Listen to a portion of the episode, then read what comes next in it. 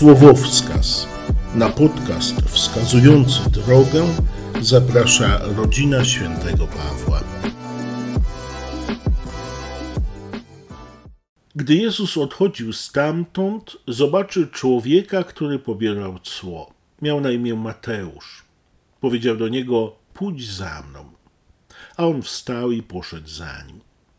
Gdy Jezus siedział w domu przy stole, wielu celników i grzeszników przyszło i usiadło z nim oraz z jego uczniami.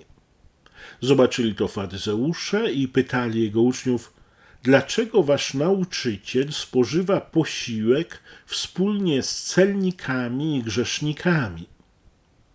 Gdy on to usłyszał, powiedział, lekarz nie jest potrzebny zdrowym, lecz chorym.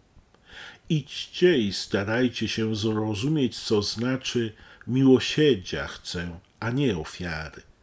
Bo nie przyszedłem powoływać sprawiedliwych, ale grzeszników. Mateusz to chyba najbardziej znany celnik na świecie.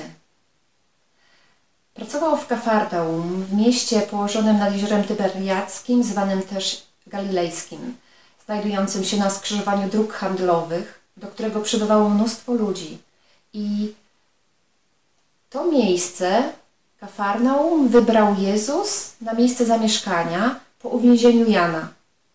Tam też rybakami byli Piotr, Andrzej, Jakub, Jan. Jezus obchodził okoliczne miejscowości i nauczał. Sam Mateusz, spisując Ewangelię, tak opisał ten moment.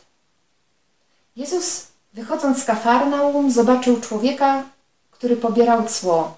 Miał na imię Mateusz i powiedział do niego: Pójdź za mną. A on wstał i poszedł za nim.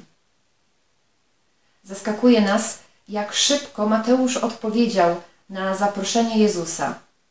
Czyżby słyszał o mistrzu z Nazaretu, o cudach, których, które działał? I czy to nie wskazuje na jakieś wewnętrzne życie duchowe, które prowadził?